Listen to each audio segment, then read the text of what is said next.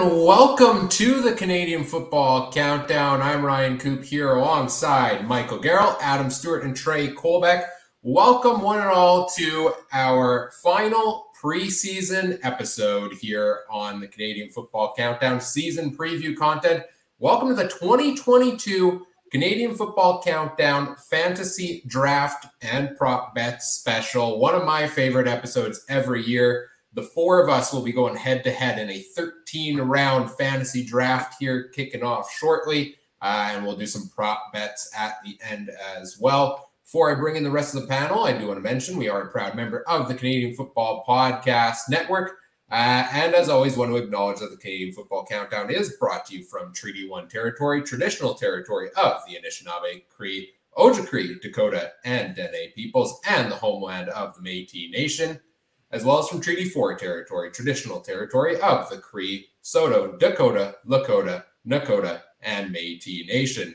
This episode of the podcast is also brought to you by our presenting sponsor, Game Time TV. Mike, you want to tell folks a little more about Game Time TV and uh, what's going on there? Yeah, G- whoops. Yeah, Game Time TV is your local sports uh, local sports streaming uh, company. Uh, we stream uh, live events and other uh, content, such as this very podcast, for people to watch either live or on demand. Uh, you can find out temporary information facebook.com backslash uh, game time TV MB. I'm working on that new website, which is going to be up and running in the next week to 10 days. Right on, right on. Well, let's bring in our full panel of drafters. You just heard from him already, so he's here first. The the reigning champ here from last season's draft uh, was just Mike and I last year. Now we've got four of us. Uh, Mike, how you feeling going into tonight's draft, looking for the repeat? Well, I'll tell you, I was just as nervous tonight as I uh, as I was last year. Um, but it seemed to me like I got stronger as the season went along last year and uh, was able to win. And we'll see with two new uh, competitors this year how that's going to go. Uh, it made drafting a little bit more interesting. Um, there's some new wrinkles, which I'm pretty excited about. But all in all, it wouldn't be uh, it wouldn't be unlike me or it wouldn't be very nice if I wasn't best to defend my title. So that's what I'm going to attempt to do this time around. All right. Well, best of you to, to in tonight's best of luck to you in tonight's draft, Mike. Uh, we welcome in one of the new competitors, uh, the great Trey Colbeck is here. Trey, how you feeling coming into your first draft here tonight? I'm feeling pretty good. Um, Mike's talking some smack there, but I think it's going to be a good long season this summer, and uh, I'm looking forward to it, man. I'm pretty excited. Let's get the let's get the draft going. Right on, right on. And uh, over in Saskatchewan, uh, we bring in the great Adam Stuart, also first time here in the CFC Fantasy Draft. Uh, Adam, what's going on tonight? Well, just heading home here and trying to get into the uh, Team Adam war room to try to make sure that our scouts have, I think, made a pretty good plan here tonight, and should be uh, should be an interesting draft. I we've got a few strategies laid out in case these guys have some different ones that I don't expect, but I think overall should be a fun night here tonight. Right on. So we're going to do a 13 round draft tonight. Each of us will be taking two quarterbacks, two running backs five wide receivers, two kickers, and two team defenses. So, not the individual defensive players, but the defenses as a whole. Uh, and uh, at least two of the players you pick must be Canadians. Uh, in terms of scoring system, we generally follow the same scoring system the CFL Fantasy website uses. Uh, quarterbacks, one point for every 25 yards passing, four points for a touchdown through the air, six points for a touchdown on the ground, 10 yards uh, rushing gives you a point. Interceptions minus two, two point converts, two points as well. Uh, running backs and wide receivers, uh, one point for every 10 yards rushing or receiving, six points for a touchdown. 25 return yards get you a point. uh, six yard or six points for rushing touchdown, two point conversion, also two points there as well. Defense, uh, one point for a sack, two for an interception, two for a fumble recovery, two for a safety. And then, depending how many points your defense allows in a game, uh, you get points as well. You get a shutout, you get 10 points, uh, and it ranges down from there as well, all the way to if uh, your defense gives up 35 points in a game, minus four. So, uh, got to pick those stingy defenses here. Kickers, it's based on the range of the field goal. 50 plus yards is five points, 40 plus is four, 30 plus is three. I think you get the rest uh, from there. Uh, like I said, 13 round draft tonight. So 52 players slash teams going off the board here in our fantasy draft. Uh, well, uh, to kick things off, let's take a look at what the random draft order is. Drum roll, please. And let's bring it up here on screen for everybody to see. Uh, thanks to good old wheelofnames.com. Who will have the first overall pick in the fantasy draft here tonight? It's Trey. Trey has pick number one. Uh, Trey will get to pick first overall. Let's see here who gets the second overall pick in the draft as well. And at number two will be Mike. Mike getting the second overall pick.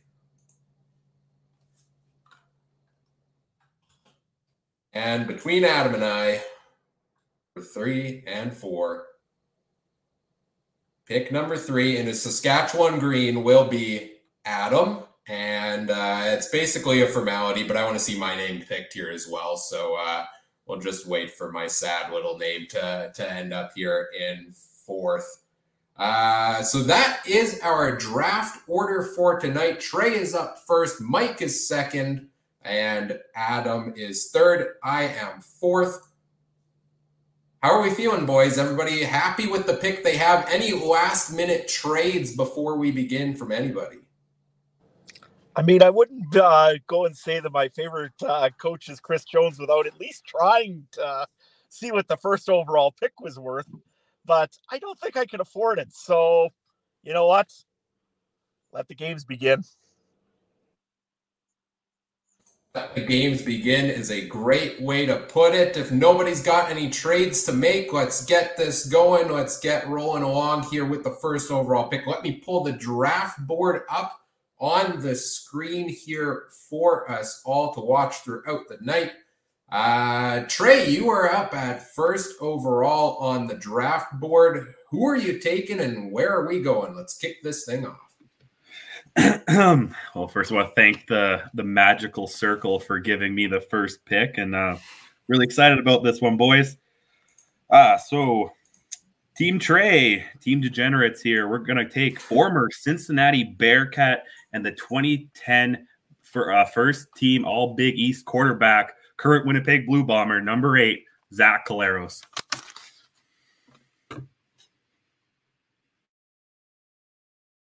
All right, Zach Collaros going at number one on the board. Trey, what is it about about Collaros that makes you uh, want to take him at first overall? Well, hopefully, you guys on the camera can. That's reason number one, and and this one's reason number two. So you know that's why. That's yeah. all I'm going to say about that. Uh, for those listening to the uh, the audio version, the podcast, Trey holding up uh, his two replica Grey Cup rings uh, from the Winnipeg Blue Bombers there. So laying down the smack here early with the first overall pick. We go over to number two. It's Team Mike. Mike, you're up.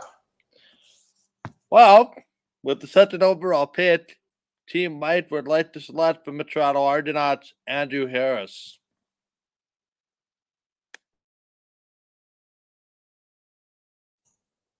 Right, Mike. Tell us about Andrew Harris here. What's uh, what's what's appealing at number two overall?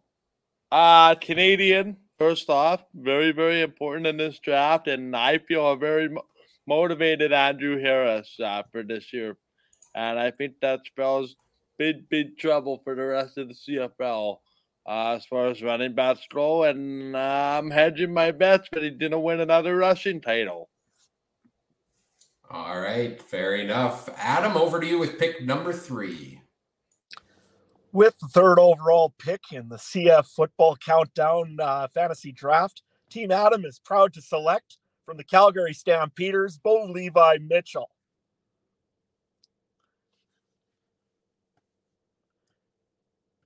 Uh, for reasons why, I guess, uh, it's Bo Levi Mitchell. I mean, I, I honestly was surprised to, to see him here at number three. I mean, usually you take the best available, but I don't know. It seems like some people are drinking the Winnipeg Kool Aid a little too much over there. So, anyways, yeah, no, he, uh, I think probably going to be an MOP quarterback again this year and should should be great. So. All right, Bo Levi Mitchell at number three. Uh, I don't know where did you guys have Bo Levi Mitchell on your quarterback rankings there, Mike and Trey? Was he was he near the top? Are we expecting an MOP bounce back from Bo here in uh, in with an early round pick? Uh, he was not on my list, Ryan. Uh, we decided that he wasn't a fit.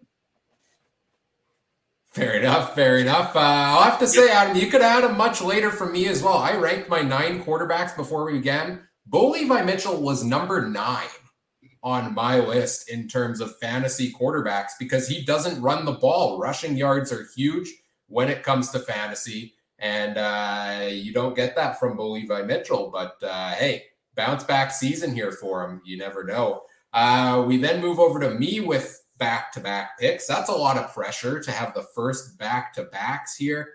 Um, I honestly didn't think he was going to make it here to me. So I think I got to go for him here at number four. I'm going to take from the uh, Saskatchewan Roughriders, Cody Fajardo at quarterback. I think uh, Cody Fajardo is the top option at quarterback in the CFL to me. I think he is going to have a fantastic bounce back season this year. And I'm really happy to uh, have him here at the fourth overall pick.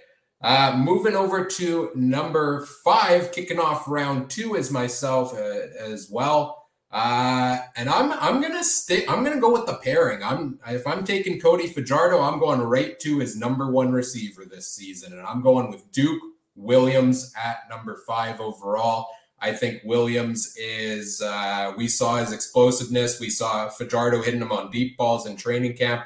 We're to see so many of those this season. I'm taking Duke Williams at number five. So, uh, couple riders for me to kick off the draft here. Let's go back to you, Adam, in the second round. Uh, what are you thinking here for pick number six? Well, I'm getting a little concerned. There's some Rough Riders going already here. So, I'm going to take one of the Rough Riders and I'm going to take one of my Canadian spots. Uh, give me Kian Schaffer Baker, uh, uh, receiver for those Saskatchewan Rough Riders.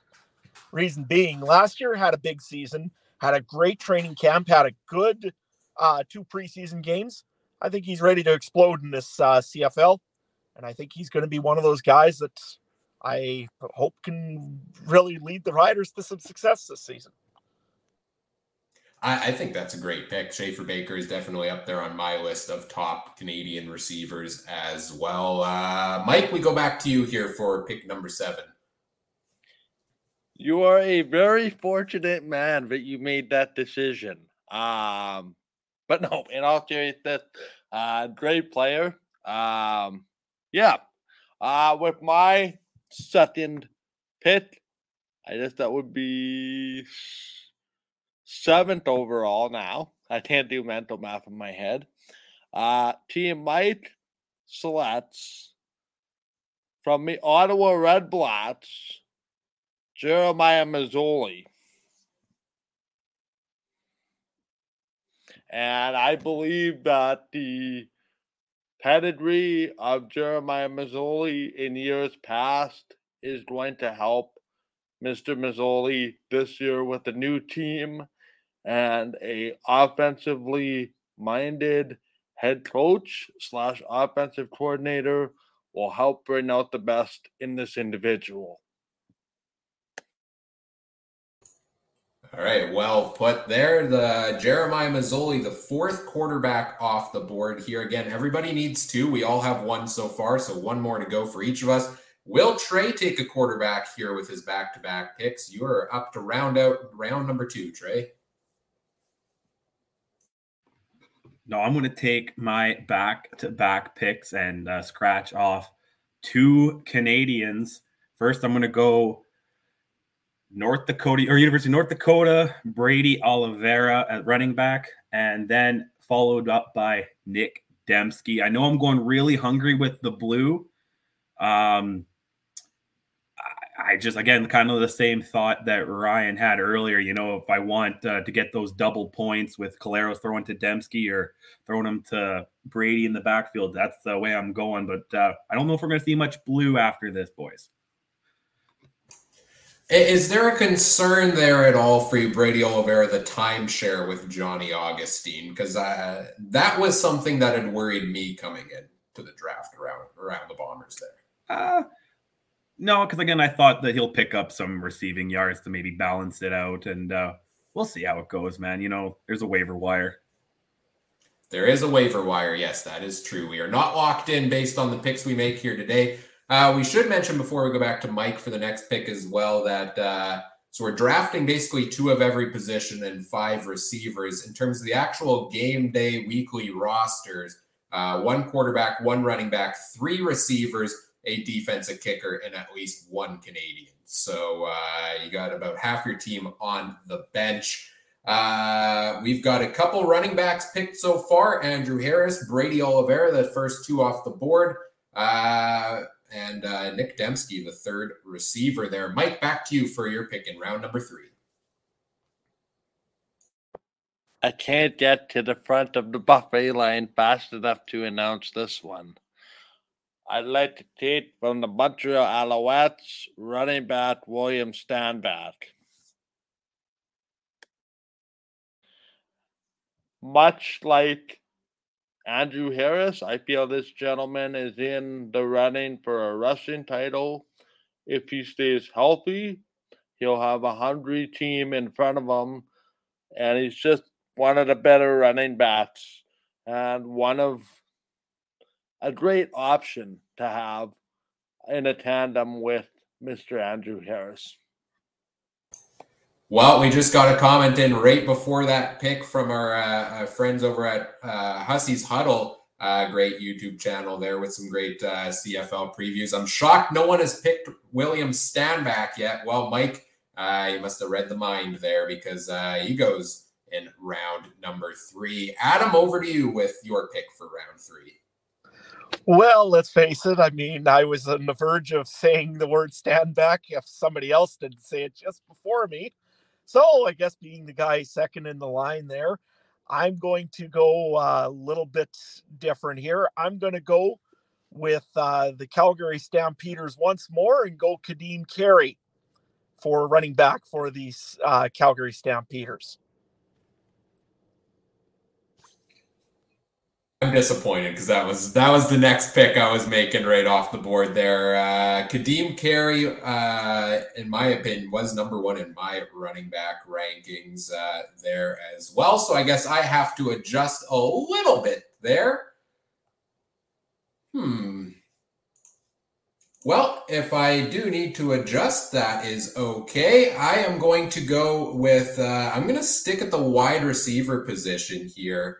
And uh, I'm going to take from the Montreal Alouettes Eugene Lewis. Uh, the Alouettes are a one two punch at wide receiver, pretty much. It is Eugene Lewis and it is Jake Wieneke. I went back and forth on which one of them I wanted. I could potentially take both right now, and I'm very, very tempted to do so.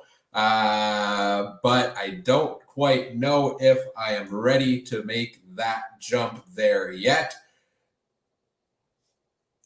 So I'm going to go for a bit of a different pick here, and I'm going to round out my two quarterbacks in the draft, and I am going to go with Nathan Rourke of the BC Lions. I want a I don't have a Canadian on my roster yet. I want one at quarterback. I believe Nathan Rourke has the potential to be as good of a fantasy quarterback as any others. He uses his legs yet a lot. Uh, he's got some great playmakers in Burnham and Lucky Whitehead. Give me Nathan Rourke in round four. Might be high, might be a high jump for him, but uh, I'm willing to take it there with my back-to-back picks. Uh, Adam, back to you. Well, seeing as you said the BC Lions, and I was thinking on that one for a little bit here, I believe that I'm going to be going with number seven, Lucky Whitehead from the BC Lions. Uh, let's face it, the Lions don't have maybe a lot of pieces sometimes, but they do have two explosive receivers, and Lucky Whitehead is definitely one of them. All right, the first Lions receiver off the board with Lucky Whitehead for Adam, your second wide receiver of five here in the draft. Mike, you do not have a wide receiver yet. Are you going that direction or are you going somewhere else in round four? Up. I like the way this musical thing is trending, if that's the right direction. Uh, I guess we're all singing on the same musical line or the same musical chord. But I'm going to go from the BC Lions and I'm going to take Bryan Burnham.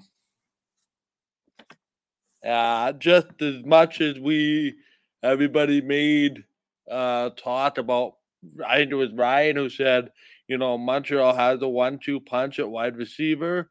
Uh, so does BC. And as we know in fantasy football, wide receivers and running backs can put up points in a very, very quick hurry when you need them. I expect this guy to be uh, impactful when it comes to putting touchdowns on the board as well. All right, three straight Lions off the board here. Uh, will Trey make it four back to back picks again? Fourth over or round, rounding out round four and kicking off round five. Trey, you are on the clock. All right. First of all, I'm going to go with my backup quarterback here, Montreal Alouettes, Vernon Adams Jr. Um, he's he's one of my favorite guys uh, out there, and uh, I'm gonna try. Here. Give me one second. I can't think of the guy's name off the top of my head. Here, here he is. I'm gonna take Eugene Lewis to go along with him as well. Uh, I took Eugene Lewis in round number three. Did you? Yes, you did. That's me being stupid. Never mind. I'm gonna go with. I got my list got all messed up here. Are you looking for the other big name Alouettes receiver? Yes, that's what I'm looking for. That would be Jake Wieneke. Yeah, and he's not taken. I'll take him. He's not taken. Then perfect. That's what I'm looking for. So you're going back to back Alouettes here. Your quarterback, your wide receiver. Uh, what is it about this tandem that uh, that you want to go back to back here with? Well, last year uh, Wieneke just got under 900 receiving yards. Uh, sorry, my problem is that the Alouettes website keeps wanting to go to French, and I don't know that. So, uh, so I like the tandem.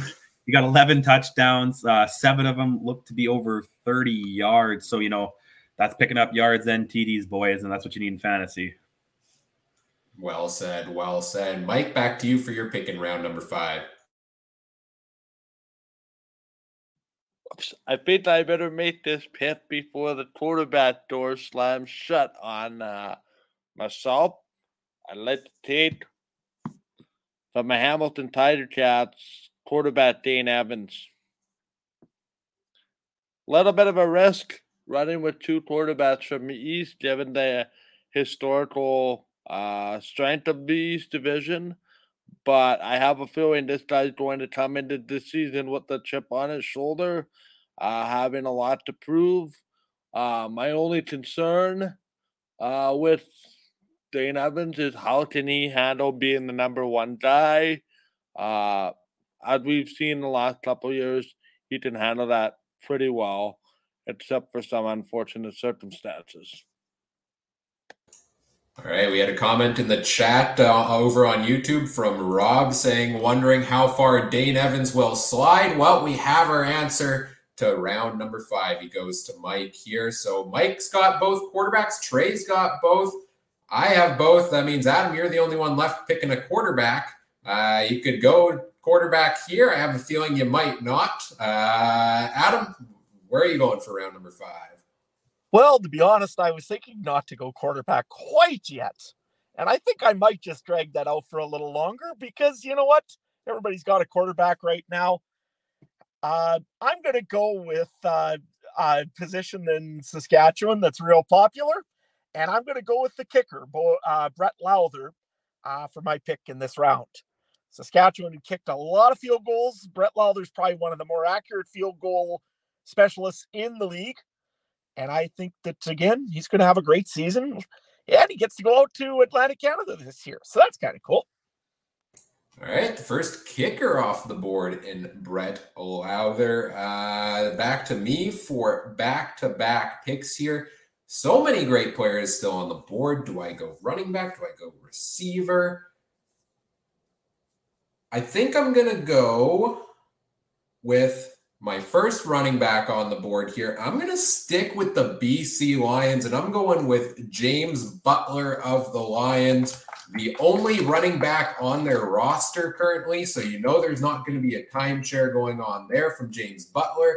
Also, last season, yeah, he started slow. Yeah, they didn't use the running backs a whole lot. Uh, but Nathan Rourke could use some help. And down the stretch, Butler had the top score of the week for the final three weeks of the regular season, fantasy wise. I believe he's going to have a great year here, and I want him on my team. Uh, so that's who I have there at that pick.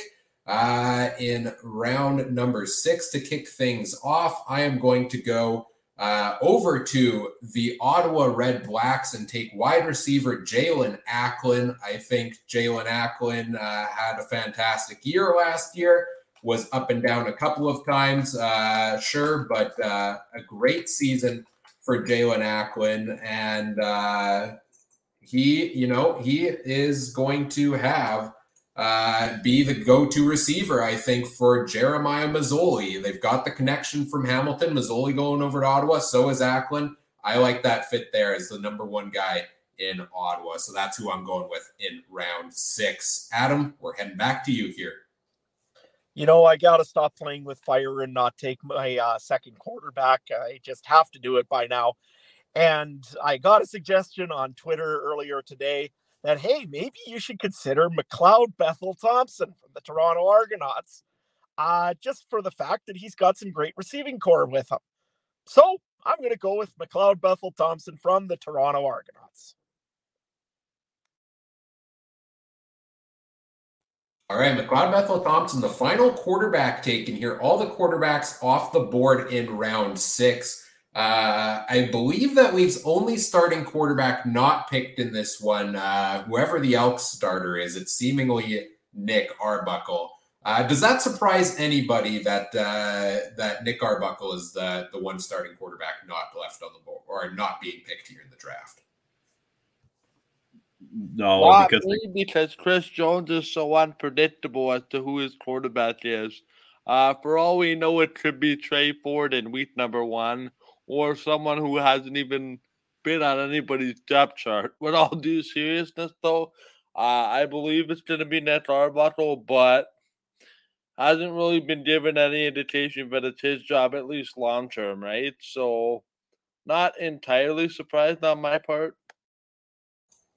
All right, Mike, we're heading back to you here next in the draft. I'm just fixing something up with the draft board while you do that, but uh, why don't you tell us? uh, who you have in mind here in round number six. Yeah, I, I think uh, if I could follow uh, some ideas uh, in the chat as well as using common sense, I like the line of thinking from Huskies Huddle. And so I'm going to take from the Calgary Stampeders Reggie Begelton. Uh, my first big game breaking receiver outside of uh, outside of uh, Bryan Burnham, but like I said, uh, this guy didn't have a, another full year uh, with Bo Levi Mitchell, and I am hoping that along with Bo Levi Mitchell picking up points, Reggie Begelton will be able to hitch up on that train and gain myself some points as well. All right, Reggie Begelton off the board. Uh, first Calgary receiver, I believe, taken here in the draft. We go back to Trey for back to back picks, finishing off round number six and kicking off round number seven.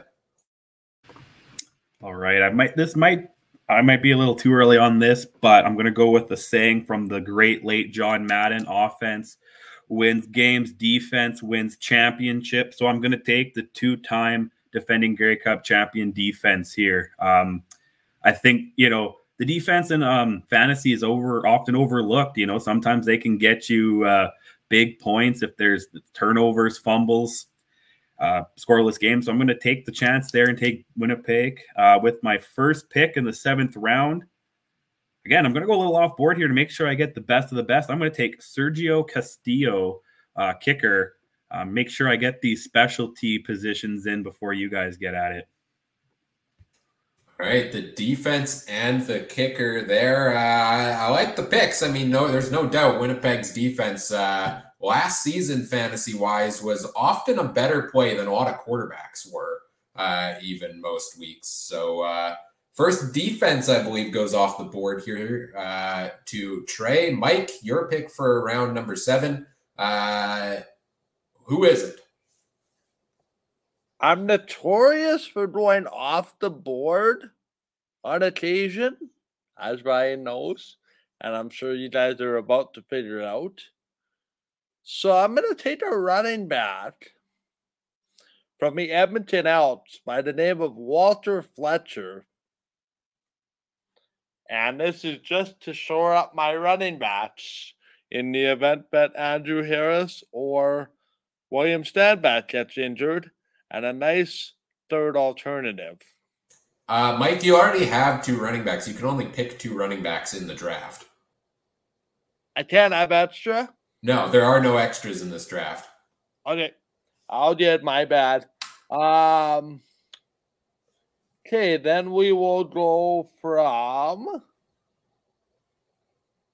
You've got uh, you've got room for uh, three more receivers, two defenses, and two kickers. Okay. Uh, I'll go from the.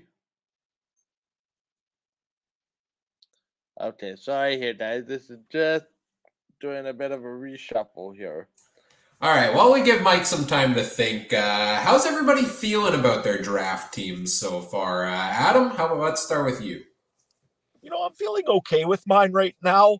I'm really, really happy that I got Schaffer Baker where I got him in number in the second round. I was worried he was going to go really quick, and I'm, I'm glad I got him. Uh, the other ones, like I said, Lucky Whitehead, I, I'm surprised he went that low, but I mean, you got to let somebody go down. Uh, and there's lots of wide receiver Americans. So to me, overall, I'm thinking I'm having a pretty good draft right now. But you know what? Everybody's, I think, having a good draft. And uh, I know my scouts are telling me to draft somebody right away, but I got to wait for Mike to get that pick in.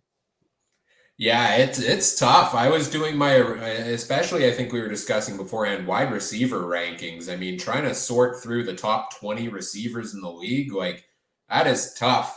Uh, Trey, how about you? How you feeling about your draft so far? Oh, we're all feeling great here in in the war room, and you know we've gotten every guy we wanted, man. I don't know what you guys are picking, but you know we got everyone that was on my board, except for that one, the one mix up there receiver. But you know, otherwise it's just uh, check marks on my board, boys. Right on, uh, Mike. Do you have a pick here for us yet? Or you... I do, and I'm just trying to verify that he has not been taken by looking at the board. I'm sticking with the outs, and I'm going with receiver Kenny Lawler.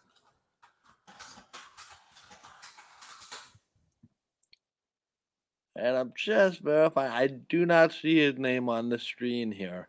No, uh, he has not been picked yet. Kenny Lawler going in round number okay, seven. Okay, I just Mike. added to my arsenal of game breaking receivers. Uh, but I'm gonna attempt to uh, ice this year. All right. Kenny Lawler, league leading receiver last season, going all the way in round number seven. Is that perhaps a big drop here for Kenny Lawler. Uh, I didn't have him that high. Did anybody have him originally higher on their draft boards? I'm assuming not if he hasn't been picked yet, but. I I had him somewhere around eight or nine if I could get him, but I don't. Like I said, I didn't. I wasn't going for him right away. So all right. Uh, so, who are you going with then, Adam? Because you are up next. Well, this guy here had an awesome uh, uh, kind of breakout year in 2019, receiving a lot of passing yards. Had an injury in 2021. I think he's recovered from it. He's got the mentality now to play ball like he used to play. Give me number one for the Saskatchewan Roughriders, Shaq Evans.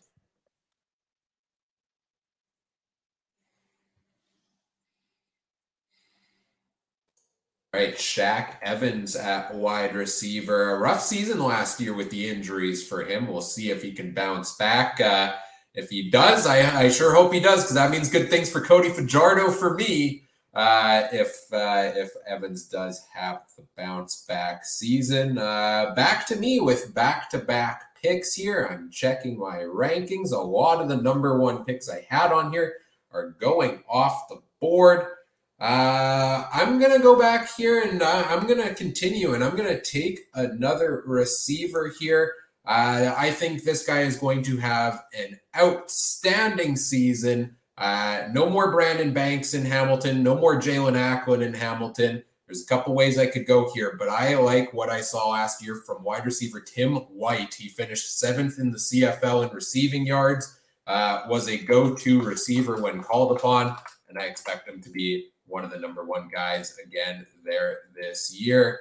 And uh, that's, I believe, four wide receivers for me on the draft. So let me round it out with my fifth. This is my top Canadian receiver of the year and my bold pick of the season that despite everybody else they have, this guy will be the leading receiver on the Toronto Argonauts. I'm going with wide receiver Kurleigh Gittens Jr., who was one of the hottest fantasy players down the stretch last season. Uh, he is McLeod Bethel Thompson's favorite target. And uh, I'm hoping that leads to some nice fantasy points for myself here with my final receiver in the draft. Uh, we go back to Adam here in round number eight.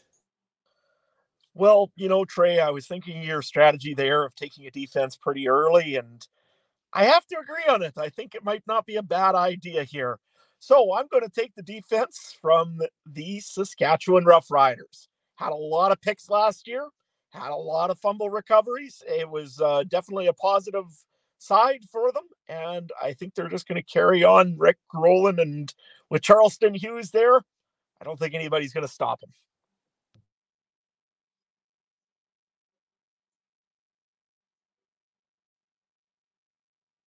All right, the Riders defense, the second defense off the board. Mike, we are back to you for with your pick for round number eight.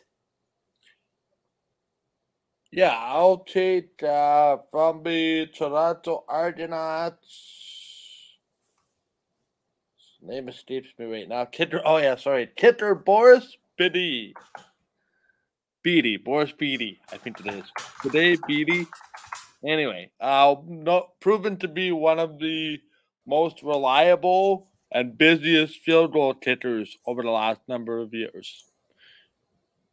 And I expect them to be much of the same.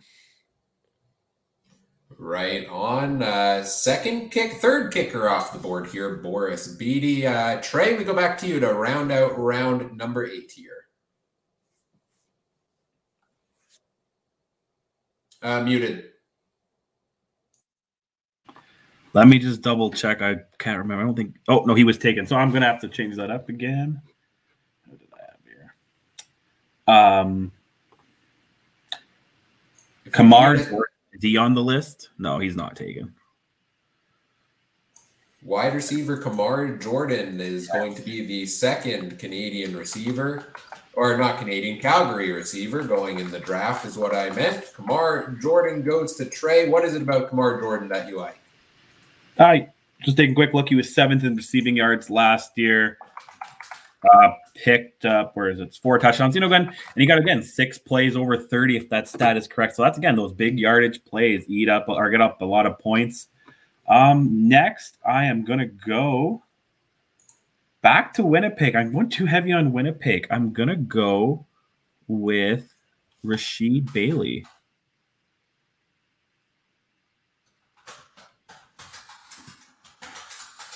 And I don't like going this much one team, but you know, the well, I got to show these reasons again for the people that are watching. I guess that's why we got to go with the Bombers, right?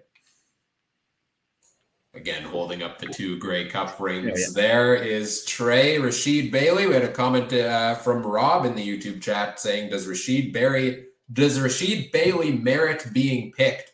And uh, I think he had a good season last year, so I would I would agree with you that he does. Uh, just stopping in here, uh, just uh, updating our draft board here a little bit. Uh, Mike, you are up next on the board, but uh, let's stop down and check in with you. How are you feeling about your draft team so far, Mike, and how you've done in this draft?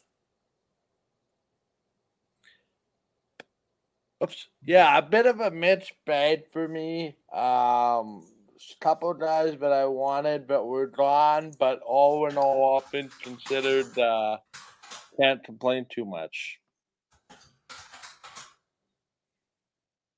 Right on. Uh, and uh, we checked in with Adam. We checked in with Trey earlier. Uh, for myself, so far in the draft, you know, fourth pick in the draft, uh, I was kind of excited because there's so many guys early on. There's so many guys in the CFL. It's not like the NHL where Connor McDavid's your consensus number one pick necessarily across the board.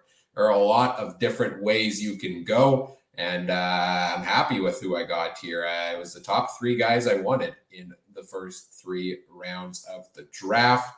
Uh, just getting set here to finish off the updating the draft board. I'm just putting all the nationals on the list, uh, tagging them appropriately so we can see that updated. I think I got them all. If I missed one, let me know. And uh, we are back with the draft board here. Uh, let's take a look at what everybody's got so far. Uh, so Team Trey's got uh, Trey's got all of his quarterbacks. He needs a running back yet, a wide receiver, a kicker, and a defense. Also locked in with your two nationals. Uh, we've got uh, Mike needing two receivers, a kicker, and two defenses. Still need a national player there. Uh, Adam, you need a running back, two receivers, kicker, and a defense, and a national. And myself, uh, a running back, two kickers, two defenses is what I need left on the board. So uh, I think we're set. We're ready to go. Round number nine, Mike, it's over to you. Yeah, I'm just trying to double check. But my player that I want to take is a national. Um, if not, that's going to be a bit of a challenge here. My apologies. Um, Yes, he is. Okay. I'll take from the Winnipeg Blue Bombers, number 82, Drew Wolitarsky. Uh, this is a quiet, sneaky signing to go with my uh, uh, receivers who like to thread the needle deep. Probably one of my underrated receivers uh, that – isn't necessarily flashy, but will come up with a huge catch every now and then to extend some drives. All right, Drew Wolitarsky. Yes, one of those guys that I think is uh, an American or dual citizenship, I think maybe, right? But is qualified uh, as a national. I think it was his mom or something was Canadian. And yeah, it was definitely a supplement draft. Right. Uh, but Drew Wolitarsky does uh, is a national in the CFL. Uh, Adam, over to you in round number nine here for your pick. Well, I've got two more receivers, and I'm sure one of them is going to have to be a national. So here's what I'm going to do: is I'm going to pick my first one. Will be from the Toronto Argonauts, Eric Rogers. And reason being, I mean, let's face it, he used to light it up in Calgary. He has had a little bit of an issue lately in Toronto, but I think he can recover and he's going to have a pretty good season out eh, with the boatman. All right, Eric Rogers going here to Adam in round number nine. I'm just checking the board to see what I all need. I need a running back, two kickers, and a defense here, or, or in two defenses here still. Uh, check my draft rankings. Consult with the folks in the war room. Uh, I'll take my first kicker off the board here. I'm going to go from the Calgary Stampeders with Rene Paredes. Uh, they call him Mr. Consistent. Uh, he kicked the most field goals in the league last year, had a great percentage. Rough go in that uh, playoff game for him, but uh, back for another season and uh, always a consistent kicker. Rene Paredes there. Uh, and uh, for my uh, next pick, I will go over to the running back position. And uh, I'm going to go with James Wilder Jr. of the Edmonton Elks. I, th- I think James Wilder Jr., uh, fantastic season for him last year. I think we're going to see another season of, uh, you know, bit of an iffy quarterback play potentially there from the Elks. I expect the use of Wilder Jr. in that lineup in Chris Jones's offense there. So uh, I'm going with uh, him in round number 10 to round out my running backs here. Uh, Adam, we go right back to you for your pick in week 10. So my pick here is going to be one that uh, I hope is going to play quite a few uh, reps as a running back, but also he's got some kick return uh, ability. I'm going to go with Jamal Morrow of the Saskatchewan Roughriders for a running back.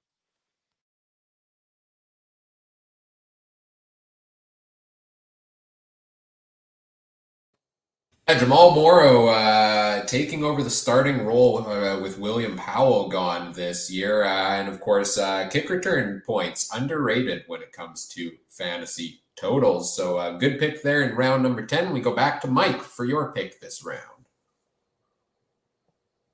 I'm just verifying, but by my mathematics, I have room for one more wide receiver. Let me check the board here for you. Uh, yes, you do. Okay. I'd like to take from the Winnipeg Blue Bombers, David Kinaware, jersey number 83, and showed well in the preseason. Rookie Dalton Schoen. And All right. I believe might be considered off the board, but if this guy catches fire in the projected bomber starting offensive uh, arsenal, uh, I might have a bit of a free uh, weapon on my hands that would not require a waiver pickup on my part right? The rookie Dalton Schoen, I believe the first rookie off the board. Well, I don't know. Does Nathan Rourke count as a rookie? I don't know if he does. I don't think he's a rookie. Uh, uh, but uh, Dalton Schoen to Mike in round number 11. Uh, Trey, or sorry, round number 10. Trey, we're going back to you here for your back to back picks. Right. I'm going to make sure that I have another strong defense. I'm going to go with Steel Town Hamilton Tiger Cats.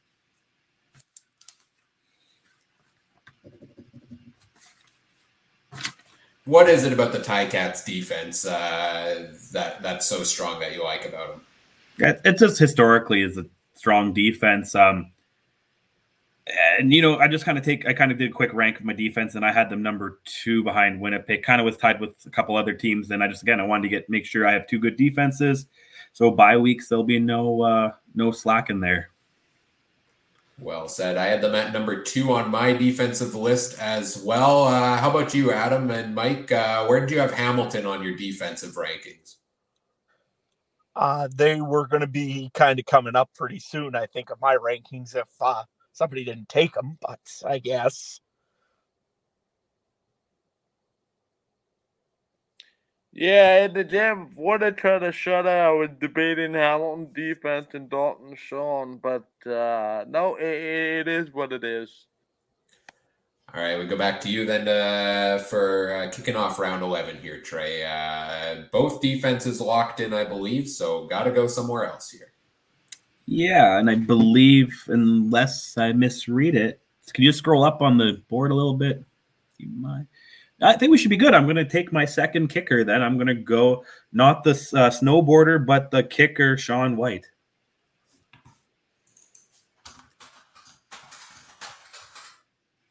And uh, again, just you know, he's he's just a guy that's been in the league for a while. He's going to get. Uh, I'm pretty sure Edmonton's going to put up some points. So he's going to get a lot of uh, extra points and field goals. Wasn't there a couple games last year against Winnipeg where they only scored nothing but field goals? So you know, kicker's going to get me points there. No, yeah. he's in BC now. He's in BC now. Never mind. Right. Still, same point. Same point. BC's uh BC's definitely gonna get some points as well. And I'm not too sure about their offense, so they might still have a lot of field goal opportunities. Yeah, that uh, I was thinking the same thing with Sean Whyte when I placed him on my draft board. Was BC offense maybe moves a little bit? Do they put a bunch of points up, uh, get into Sean Whyte territory? Uh, we see Mike over on. We see on the video here. Mike's on the phone lines consulting with his scouts because he's up next at round uh, in round eleven. Uh, third last pick of the draft here, Mike. You need a kicker and two defenses to round out your draft here. Uh, what what are you going for in round eleven?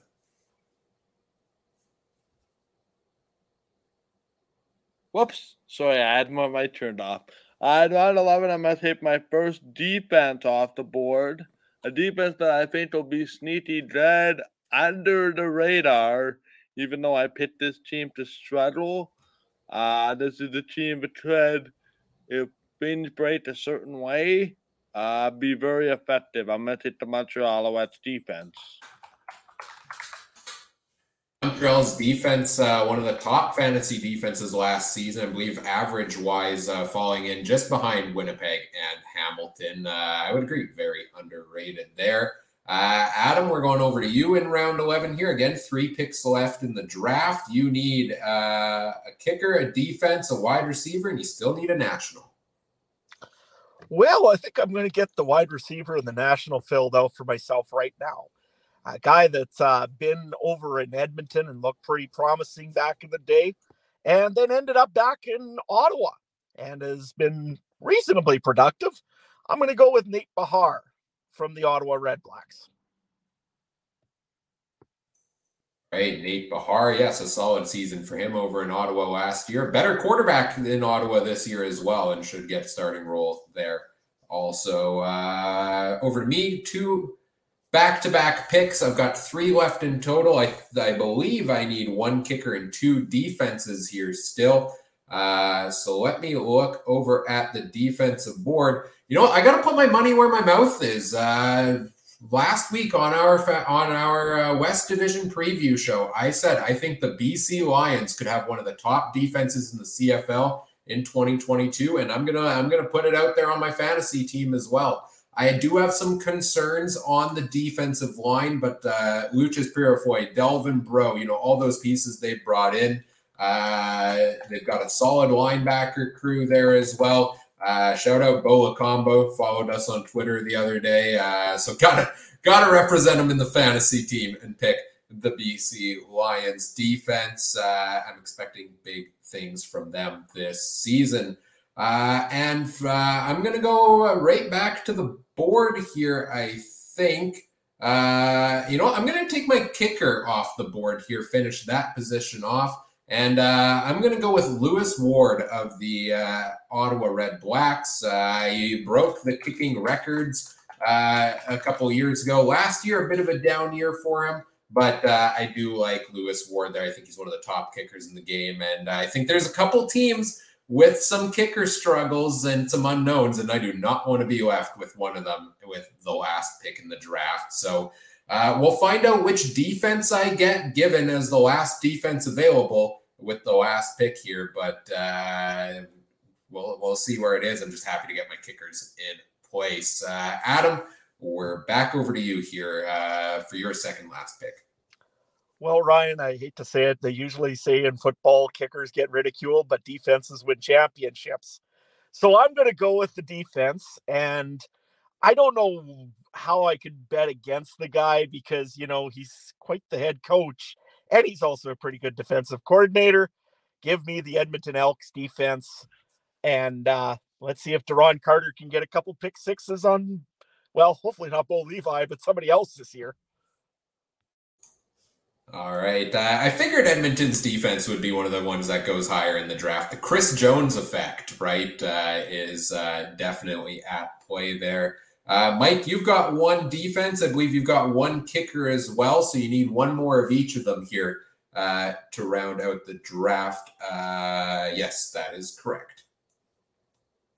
Uh, so kicker or defense in round 12? Which way are you going here, Mike? Yeah, I don't know, guys. I'm gonna need some help here. Um thinking I'm gonna go defense, but I'm trying to figure out exactly what's left.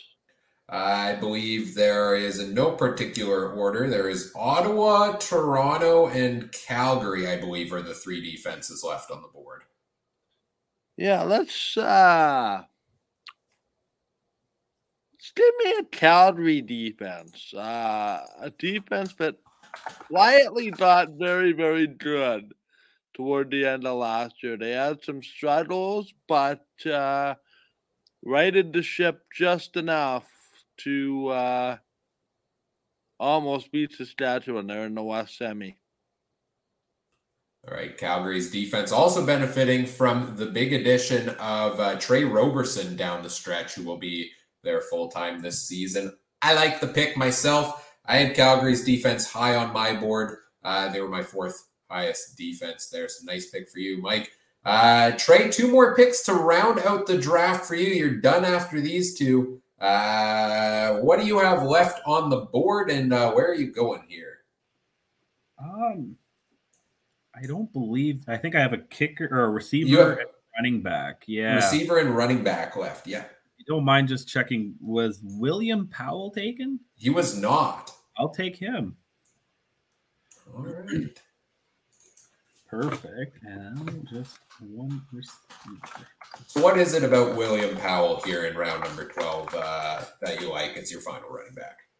Uh, I lost the page, but he was fairly high up on, like, you know, he's a, he was fairly high up on the, on rushing yards last year. Um, and I like the Montreal offense. I think he's just going to have a, I think he's going to have a lot of, a uh, lot of carries and a lot of touches in that offense.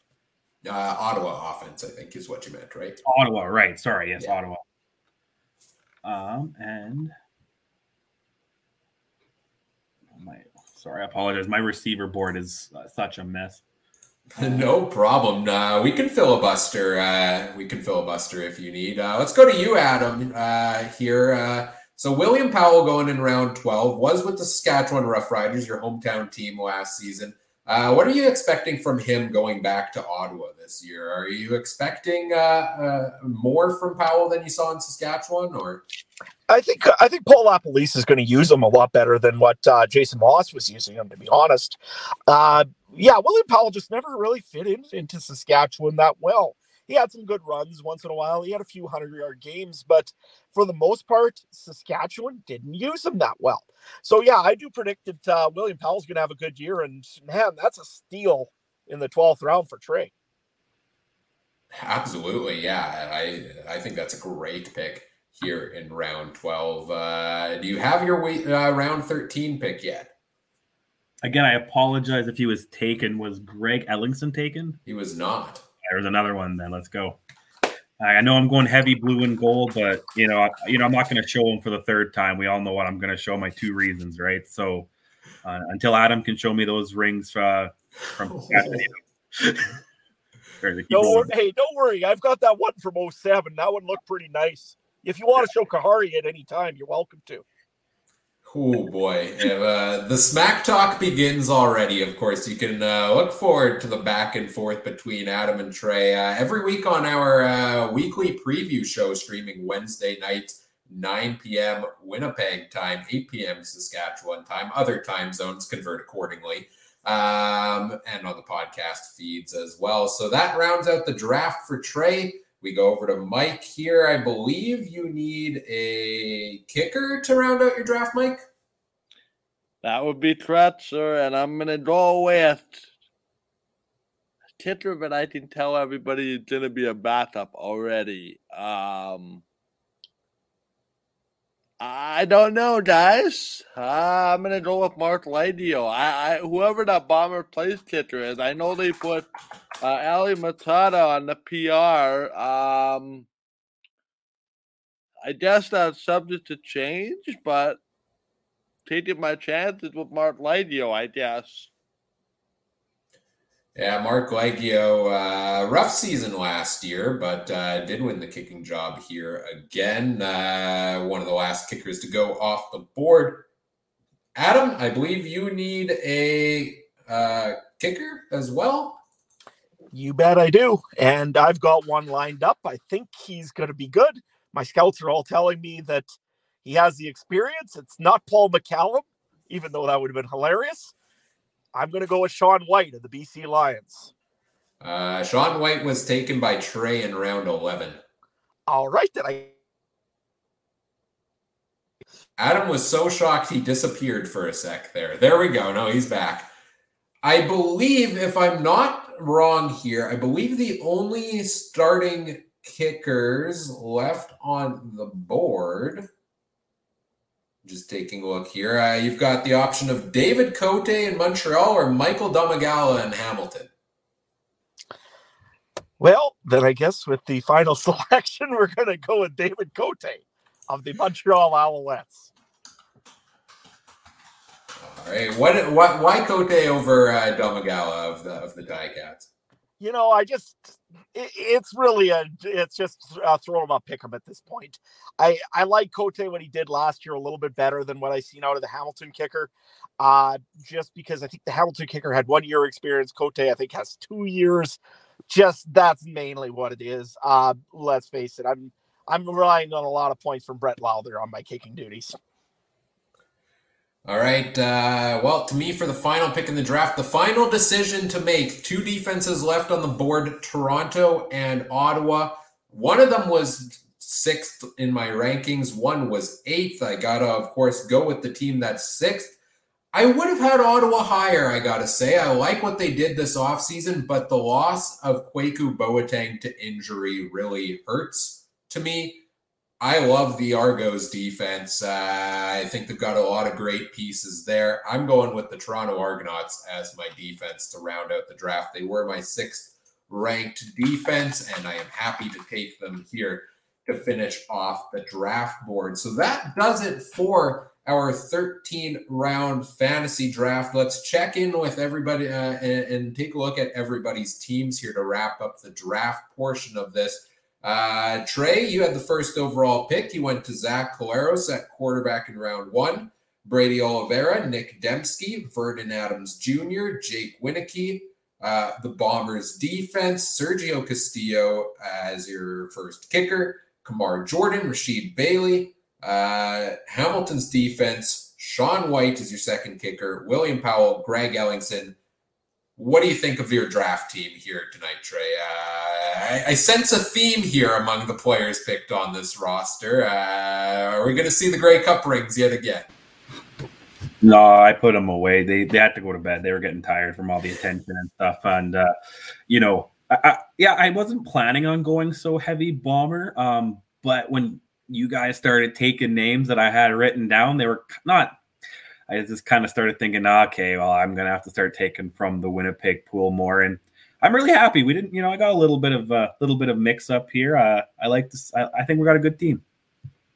All right, let's take a look at Mike's team. Uh, starts it off with uh, national running back Andrew Harris. Uh, Jeremiah Masoli in round two, William Stanback, Bryan Burnham, Dane Evans, Reggie Begelton, Kenny Lawler, Boris Bede, uh, Drew Wolitarsky, uh, Dalton Schoen, uh, Montreal's defense, Calgary's defense, and Marc Liegghio. Uh, Mike, what do you think of your draft team here uh, tonight? Well, I, I hate to break the news, but I heard on a podcast that is highly reputable, but it's not our podcast, although I'd like to think we're reputable. But on a podcast that I listened to, uh, this individual said, everybody likes their team on opening night until the game starts. So, as much as I love my team, uh, there are concerns on my team that I'm hoping to uh, I'm hoping to uh, not have to address. I do like the fact uh, that I have Andrew Harris on my team. Um, something tells me he's primed for a big year, but I could also completely understand a step back by Andrew Harris. So, yeah, there's some risk there, some risk reward. Uh, you win some, you lose some.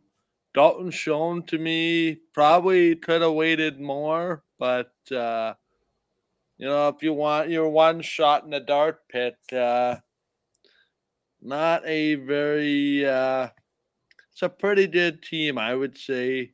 Um, when it comes to the wide receivers and the running backs, uh, quarterbacks, we'll see. But uh, all in all, like I said, it's possible to like your team going into the year, but by week five or six, there might be some people coming in, coming and going out the door uh, if results aren't met. But if I learned anything from last year, don't overreact too early in the season. Uh, better to be peaking at the right time, uh, for sure. Yeah, and uh, you know, uh, we all thought Jeremiah Masoli and Dane Evans were going to go separate ways, but uh, then look, look here, Mike reunites them on a fantasy team uh, for this season as his two quarterbacks. Uh, Adam, uh, with the third overall pick, went to Bo Levi Mitchell at quarterback. then national receiver Kian Schaffer Baker, Kadeem Carey at running back, Lucky Whitehead, Brett Lauther, McLeod Bethel Thompson, Shaq Evans, Saskatchewan's defense, Eric Rogers at receiver, Jamal Morrow running back, uh, Nate Behar, national receiver, Edmonton's defense, and David Cote at kicker. Uh, some pretty good representation for the green and white there on Adam's team. Uh, Adam, was that your plan going in? And uh, what do you make of your draft? you know, you always stick to what you know. And I mean, I do know my Rough Riders, and I've seen some at training camp, and I I seen some good players there. I was a little disappointed. Actually, I didn't get one wide receiver, but that's neither here or there. That's the way a fantasy draft works. Uh, to me, I'm glad that I've gotten some uh, that I got my uh, two quarterbacks or two of the guys that I really was after tonight, and I'm really happy on what my the remaining of my my wide receiving core looks like.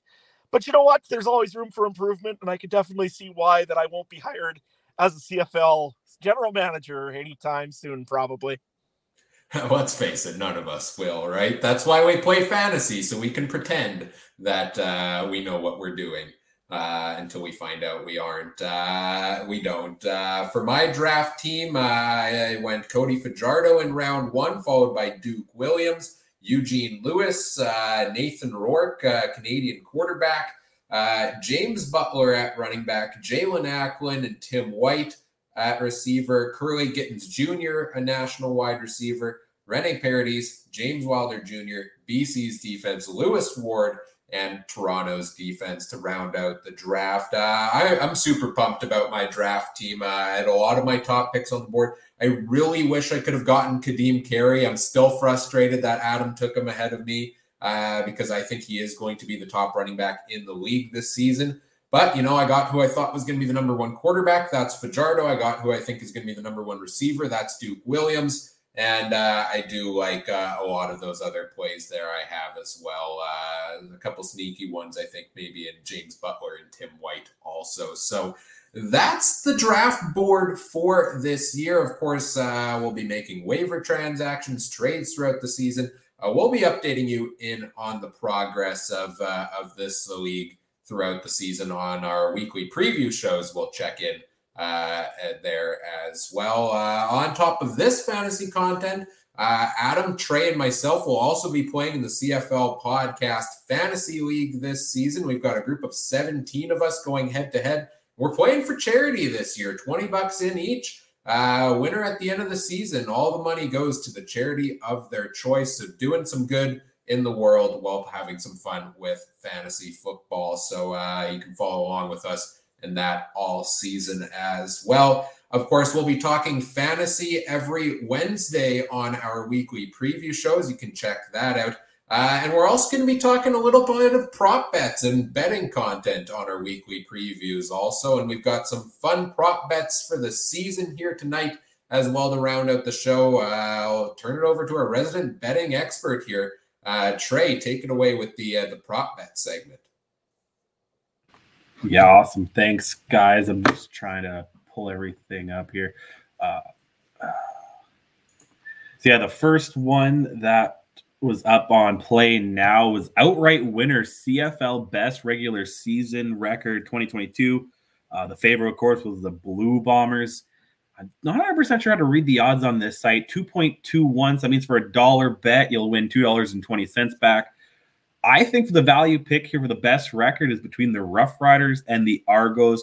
The Rough Riders pay six to one, while the Argos will pay eight to one. Uh, you know, those are two teams that I think if Winnipeg gets into injury problems, and I think Michael said too, he thinks they're going to be like that second, third team and then get hot in the playoffs.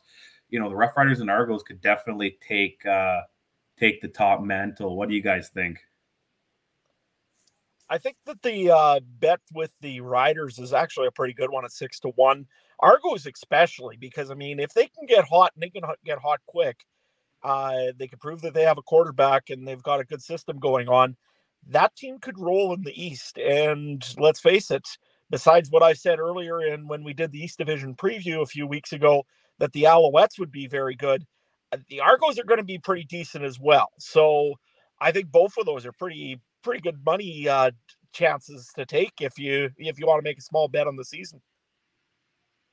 Yeah, I have the Argos finishing first place in the East Division in my prediction. So uh, I, I, like the pick on the Argos. I think they're going to be a strong team. Uh, remains to be seen. You know, they made some good additions, but uh, are they, you know, additions that are past their prime, right? Uh, but uh, perhaps, you know, uh, they're in win now mode. They want to win. They want to follow up last season. So I like that pick there as well. Uh, Mike, any thoughts?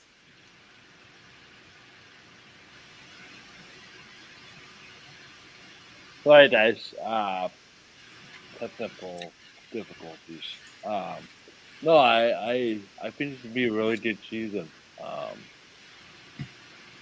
interested to see uh, which waiver pickups end up making the biggest impact in this thing because you know I was looking earlier today at mine and Ryan's draft versus the teams we finished with, and I understand that the two-person uh, pool, but there was a fair amount of changeover. Um, I'm curious what's going to happen uh, in in general.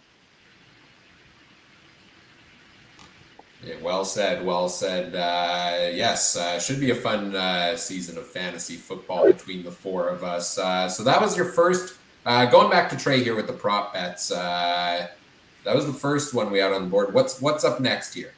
The outright winner of the worst regular season record in 2022, uh, the co-favorites BC and Edmonton at uh, 225. Uh, the long shot Winnipeg 50 to one. That could make some money, but I went with the Calgary Stampeders at 15 to one because um, I, I looked at this.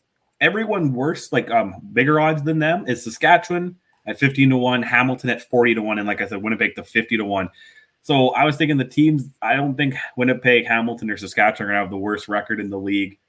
Again, I went with the value pick, 15 to 1, you know, $5. That's a, that's a steak dinner for you and the wife this weekend, or at the end November, I mean. You know, I just have a tendency of disagreeing with that one uh, with the Calgary Stampeders. I just, I don't, the the value's there, I guess, because I mean, it, either it's going to be real good Bo or it's going to be real bad Bo this year. I mean, obviously, I'm banking on very good Bo, but I mean, I think that right now, if I look at Calgary, I wouldn't probably myself take that bet just because I I don't I can see the Calgary has a lot more upside than a lot of other teams. Uh, I'd be very interested to know though what was the Ottawa Red Blacks uh, for uh, odds on that one. Just just for the reason being is they they're they're the one team that I really think could really sink in the East and have some trouble. Uh, they're three to one. So again, it was pretty enough. And So that's my my thing was between um because again, so Calgary is at 15 to 1, Toronto is at 12 to 1. Again, I but we're all we're all pretty high on it. Some of us think they're going to be a top team. So again, it's tough to put them there. My other choice was Montreal at eight to one. Again, like you know, they could have a bad season, and then again, Ottawa, BC, and Edmonton are way down. So I was kind of going with value, and just by that off chance you have bad Bo. You know, sometimes you got to throw the long shot horse in there just in case. You know, the favorite uh, doesn't make it out of the gate, right? So that I think. uh I don't really think Calgary's gonna be the worst team. I just I just hope that they do because then I placed that bet today. Yeah, Calgary and Saskatchewan at the same odds here uh, on this one, I believe, if I'm looking at it correctly, right? Uh, so that makes an in- that's an interesting one to, uh, I guess, uh, weigh out here, Mike. Which Mike, which team do you think finishes uh, has the better odds of finishing worst in the standings, uh, Calgary or Saskatchewan? I don't know. Um,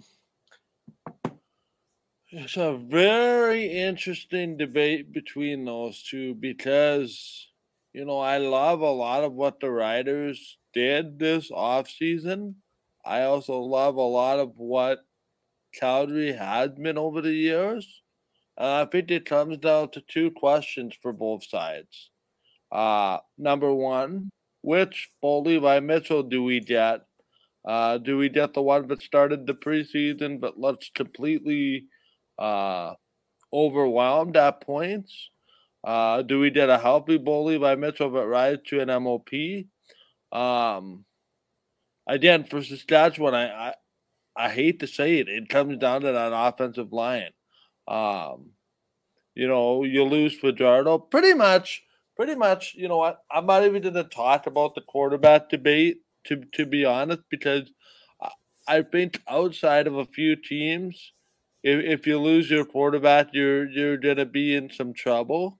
Um, so I, I think with that being kind of the outlier, um, Calgary season rests on Bo Levi Mitchell. We're not sure. Uh, Jake Maier, you know, I, I still am of the opinion that we won't see Bo Levi Mitchell for the full season.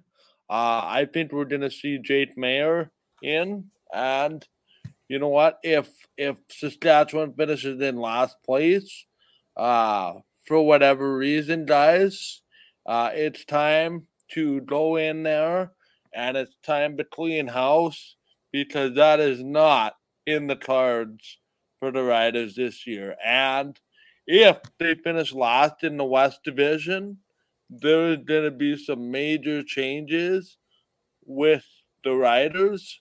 I think Calgary, I think you can have a bit of an allowance uh, to, to be in last place, but man, if Saskatchewan finishes in last place, uh, heads are going to roll there uh, it, it's already a market that is difficult to. Um, it's already a market that's already struggling to sell out a lot of games. Um, there's a lot of. I don't know if taking advantage would be the right word, but it, it's gotten to be a tougher sell in Saskatchewan than in the past. It, it just wouldn't be good hosting the Grey Cup and being in last place. Speaking from experience, that happened here the last time we hosted the Grey Cup. Good uh, times, good times. It, it, it, did not go well. Uh, it will not go well. Uh, and to be honest, the Saskatchewan Roughriders finishing in last place. Uh, sorry, I'm being inundated by mosquitoes here. Yeah, did you uh, just clap and kill a mosquito mid mid thought on the podcast. That was amazing. Yeah. So anyway, the mosquito uh, Twitch story. We we had to take the rod in here when we first started recording. So now it's the mosquito date. But uh, yeah, no. So that being said, um, no, I, I agree. It, Saskatchewan finishing in last place would be the equivalent of the Green Bay Packers finishing last in the NFC North. Uh, sorry, but that's kind of the way I envision things with Saskatchewan being, you know, the Green Bay Packer fan base wouldn't wouldn't do well. My long uh, my long-winded answer gets to this one simple point. I don't think either of these will happen, but it's nice to have, I guess, the discussion. We've got a comment here uh, from Cat Smiles 24 watching over on Twitch. Uh, when the Riders get good and protect their quarterback, they definitely can be good. Younger team, but Riders have the ability to do it. Uh, absolutely. Uh, Cat also saying we want the frog back. Uh, maybe one day the frog will come back uh, here on the podcast. Trey, let's head back to you for the next prop bet. Um, awesome, awesome. Yes, there was a couple interesting ones. They had three head-to-head matchups on play now as well. Uh, start with the first one: head-to-head matchups between Winnipeg and Hamilton. I believe they play twice, so I'm not sure what happens in the event of uh, probably goes to points maybe.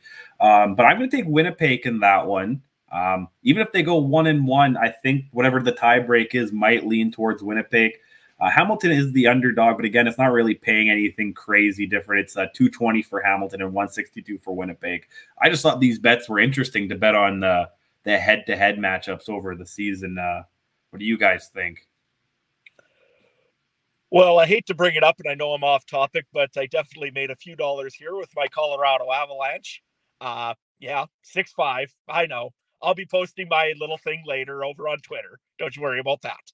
Anyways, uh, what you're saying with the uh, Hamilton Winnipeg one, Trey, I looked at that and I said, you know, yeah, there's just not enough money to go for Hamilton. Uh, it's it's an interesting kind of thing that they would make that into a prop bet. To be honest, I would think you would maybe do rivalries instead, maybe like Saskatchewan Winnipeg or Edmonton Calgary or Hamilton Toronto. The next, the next two are the next two are the next two are. Oh, okay. Yeah. So, but yeah, no, like uh, that one there. Uh, yeah, it's hard to bet against Winnipeg. I mean, let's face it, they are the defending champs. As much as you in Saskatchewan, we don't like saying it. Uh, they're they're probably the better team out of the two between Hamilton and Winnipeg. Uh, but yeah, no, to me, yeah, there's just there's just not enough on there to to either go either way. Really, is there? What do you think, Mike?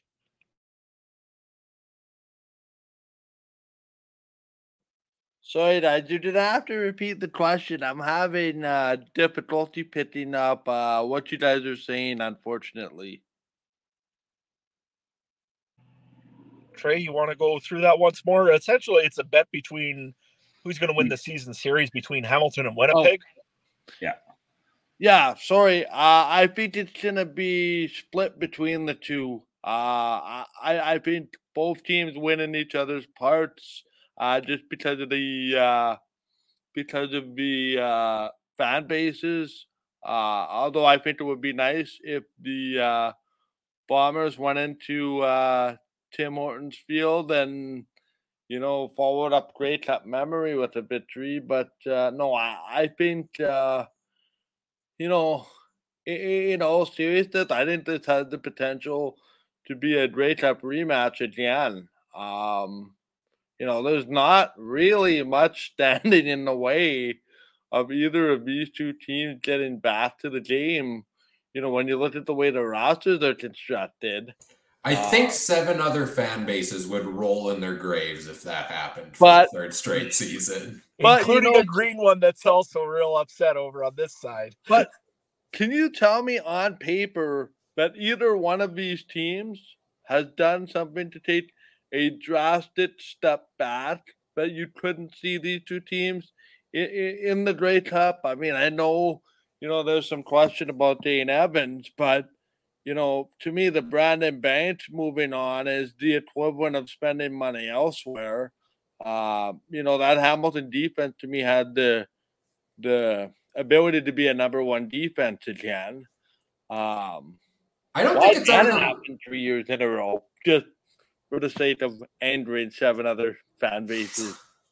I don't think it's out of the realm of possibility to see these teams in the finals. Uh, they're not my two picks to go there, but I think they have as good of a shot as anybody. I wouldn't put them above anybody else in the standings uh, by a large margin. Um, in terms of the bet here in the season series, I guess you know this one they they call it a rivalry uh, because of the back to back Grey Cup matchups. That's probably why it's there. Do they have these prop bets for every single combination of teams, or are there only these specific ones, Trey? Uh, there was just three. I don't know why where they picked the three from. Uh, yes, Winnipeg, Hamilton, and then Toronto, Ottawa, Calgary, Saskatchewan were the three. So, and all of them, the two um, Winnipeg, Hamilton, and Calgary, Saskatchewan were pretty even. But we'll talk about it later. Toronto, Ottawa, there was a little bit of difference. So I was uh, betting I might lean to Ottawa, but yeah, I just thought these were cool. Like I wish they had every combination. That would actually be more fun. Like uh like Adam said, where was Banjo Bowl and Labor Day and stuff like that? And yeah, that should be the prime one to bet in there, you would think. Well, but I don't know, but I'm sure Adam and I will come up with a bet on our own, right? So it'll be all good. And we're still looking for fans, by the way. If you uh if you want to go and give us an idea for some bets or give us some ideas for what to do in the Banjo Bowl and Labor Day, by all means, leave them in the comments. We want to hear them. Yes, absolutely. Uh, I'm going to agree with Mike on the Hamilton Winnipeg one and say it's probably going to split. If it leans more to one team, one team, I would lean towards Winnipeg uh, there for taking two, but uh, I could see it being a, a, split even across the board between them. Uh, what's the next one here, Trey? Yeah, we'll jump to Calgary and, and Saskatchewan. Uh, I believe they only played twice the last two weeks of the regular season, so this is an interesting one. Um, I've looked on both schedules. I'm not, yeah, last two weeks, home and home, tended off. Um, I took the Rough Riders to win that one because I, I think we're going to have uh, no go bowl this year. And I think Saskatchewan or Calgary's not going to win many head to heads this year. So it was 195 for Calgary and 180 for Saskatchewan. So no real money difference. Again, it's, uh, I'm actually surprised these bets aren't a little more, but I guess it's their teams are pretty even now. Adam, what do you think about your Rough Riders? Do you think they're going to sweep uh, the Stampeders in October? Sure, like them to, but I just don't see it. I mean, it's so hard to win a, a home and home series, no matter which team you play. If it's uh, Winnipeg, if it's Saskatchewan, if it's Calgary, or even Edmonton, it's so hard to win back to back on games. I mean, look at what uh, last year was with uh, Calgary uh, and Saskatchewan. I mean, Saskatchewan won one of the three back to back to backs. And of course, there's a bye week in the middle of that. So to me, it's a split. Uh, I think maybe that uh, if depends which Bo shows up again, like we've been saying so many times this uh, podcast. If it's if it's good Bo, I would probably give the odds to Calgary just because I think he can probably uh, he can probably light Saskatchewan up maybe a little bit more with his arm but uh, depends what arm is underneath Bo. Also, if it's if it's ugly Bo, uh, I go narrowly for the Rough Riders because Duke Williams and Cody Fajardo. Uh, so, like I say, it's it's a very tough one to say on this one, uh, just because those two teams are going to be probably battling for uh, for a playoff game at home come October. I think Kat in the the Twitch chat has a great point here that uh, I think those might be more relaxed games end of the season where it matters less for the games. It's it's a lot different than picking Labor Day Banjo Bowl because uh, I could go one of two ways. Starters could be resting in that final game of the season because playoff spots are locked in, or these two teams could be battling for a playoff spot. Uh, so I could see it going either way either way, I again I agree. It's probably going to be a split more often than not. It is on a home and home series, so uh, I got to go. Uh, who would I give the edge to? See, that's that's hard to tell when it's so far late in the season, and uh, you don't know which team's going to be in what spot there. So uh, I don't think I have a pick yet on which team I would give the edge to for uh, for two two wins there. Depends how this, the rest of the season plays out. No, yeah, that's pretty fair. Uh, the last one though I have is more my uh, my most interesting one out of the three. Toronto and the Ottawa Redblacks. Toronto at one sixteen, but Ottawa at five, so four to one odds on it. Uh, if they play three times, I think believe once in July and twice in September.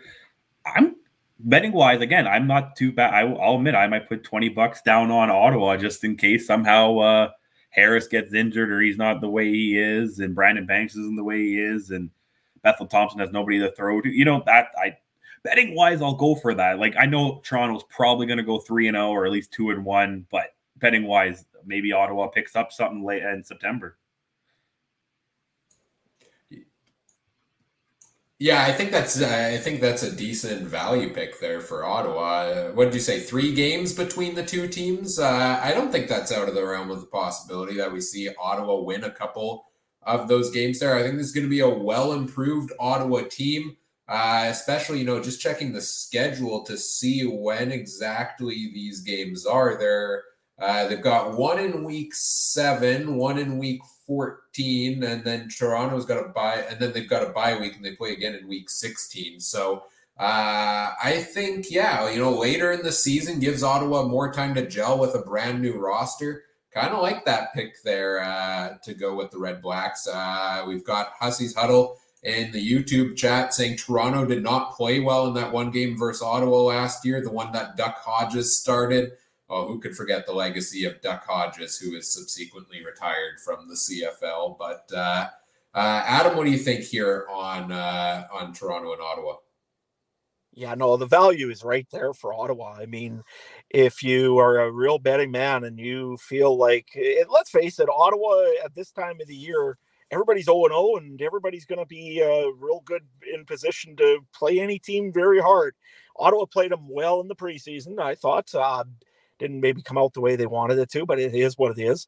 Uh, but you know what? I think that the uh, Ottawa Red Blacks with Paul LaPolice, they could pull off the uh, two and one on them and could really hurt Toronto's odds to uh, all of a sudden host or be in a playoff game. Yeah, Toronto should win that one. Don't get me wrong. Toronto should be the team that should probably walk on Ottawa and probably do it pretty easily. However, there's a lot of talent in that Ottawa team that wasn't there last year. And you can't tell me the Lapo's not going to have those guys ready to go. William Powell's in the team, Nathan Behar, as I mentioned before, and Jeremiah Masoli wants to prove something this year that he is a legitimate number one quarterback in this league. And you know what? I, I, there's enough there that uh, alone to, uh, with not even the value included to pick Ottawa. What do you think there?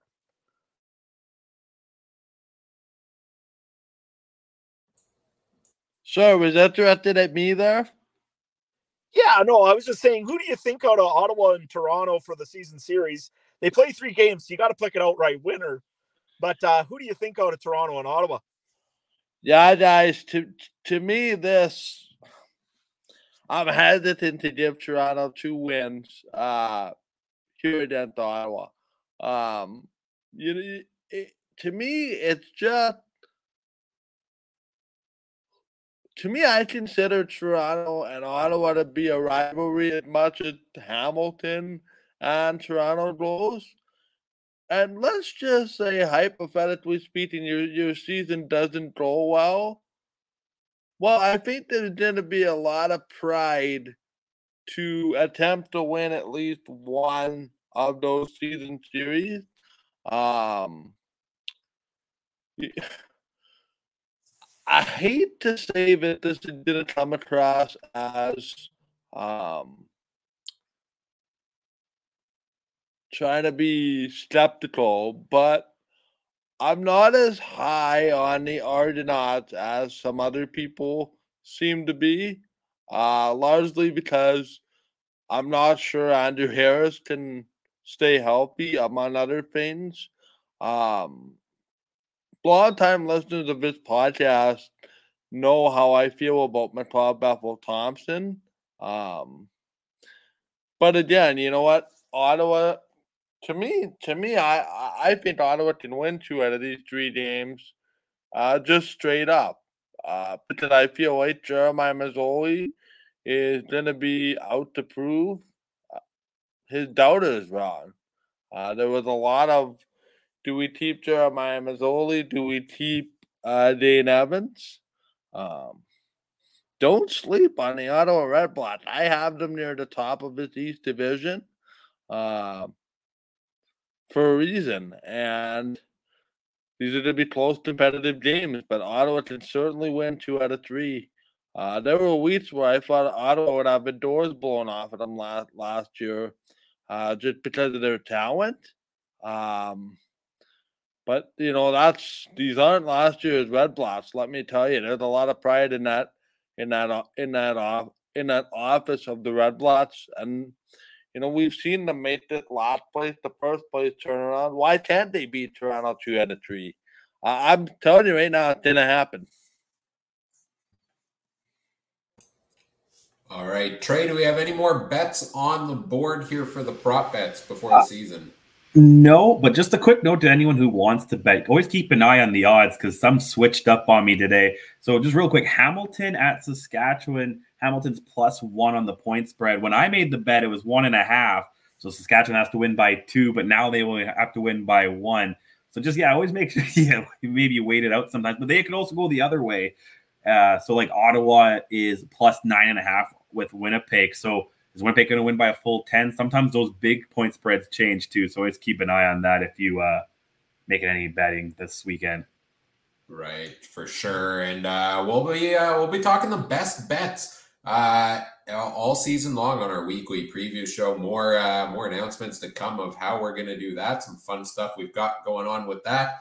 Uh, well, our this is pretty much it for our season preview content, uh, and we get into. I mean, this week in a couple days, the season kicks off Thursday, June 9th, The season kicks off, and so do, too does our regular season content. Uh, as we get ready to wrap things up here tonight, let's take a look at what's to come here on the podcast. Uh, every Monday night throughout the season, you can uh, find us here. Uh, we're live on YouTube, Facebook, Twitter, Twitch, uh, on the Game Time TV YouTube page as well. Uh, for our CFL weekly recap, we'll have game recaps, CFL news, players of the week. That's every Monday night, 9 p.m. Winnipeg time, 8 p.m. Saskatchewan.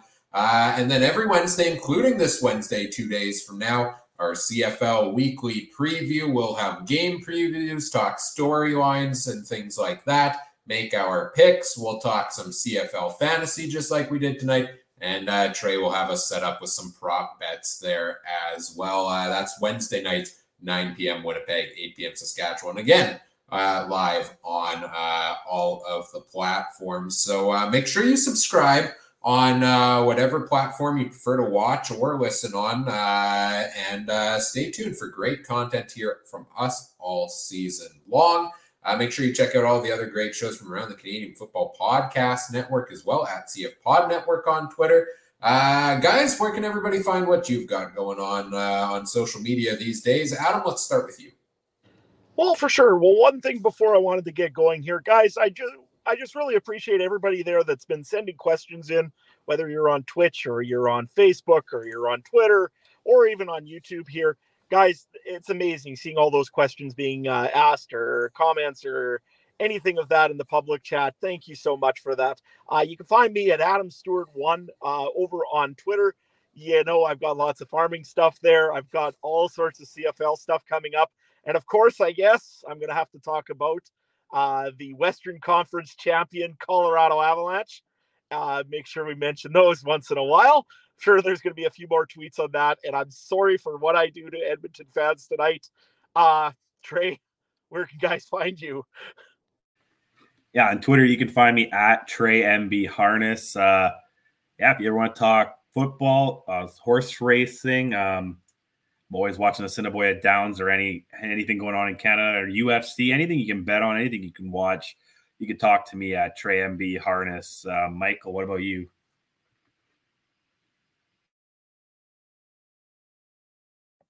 Man, I hate these buttons sometimes. Yeah, you can find me on uh, Twitter at Mike Gerl, uh, Game Time, Facebook.com, Bathblast, Game Time, TVMB primary source of the information will be Twitter. By the way, Oiler fans, okay, I know it's gonna come, and I know it might be a spoiler to some people, but two things on the way out here. I'm watching the game here at the uh, show's going on. Number one, different goalie, please, next year. You're not going anywhere with Mike Smith. Sorry to say. Second of all, uh, since I'm really, really fired up right now based on what I'm seeing on Twitter. That is a overtime winning goal. No matter which way you slice it. I know Oiler fans aren't happy with it, but it's a goal. I am the first to say goal versus no goal uh, opinions that you've seen on Facebook and Twitter from time to time. It's a goal. Uh, it's not like one win would have changed any thoughts and opinions on the rest of the series. But uh, still a great run for the Oilers. And uh, now we gotta wait 11 to 13 days if you're Colorado to see uh, who you're gonna play in the Stanley Cup final. Uh, Coop, your boys saved their season last night and might have found a way off the mat. Time will tell. That's it for me, guys. Yes, uh, the hero Andre Palat with the last second goal to uh, make the series 2 1. I'm hoping my Tampa Bay Lightning can uh, get to the finals to take on Adams Colorado Avalanche. I'm sure that will be a fun time on the podcast.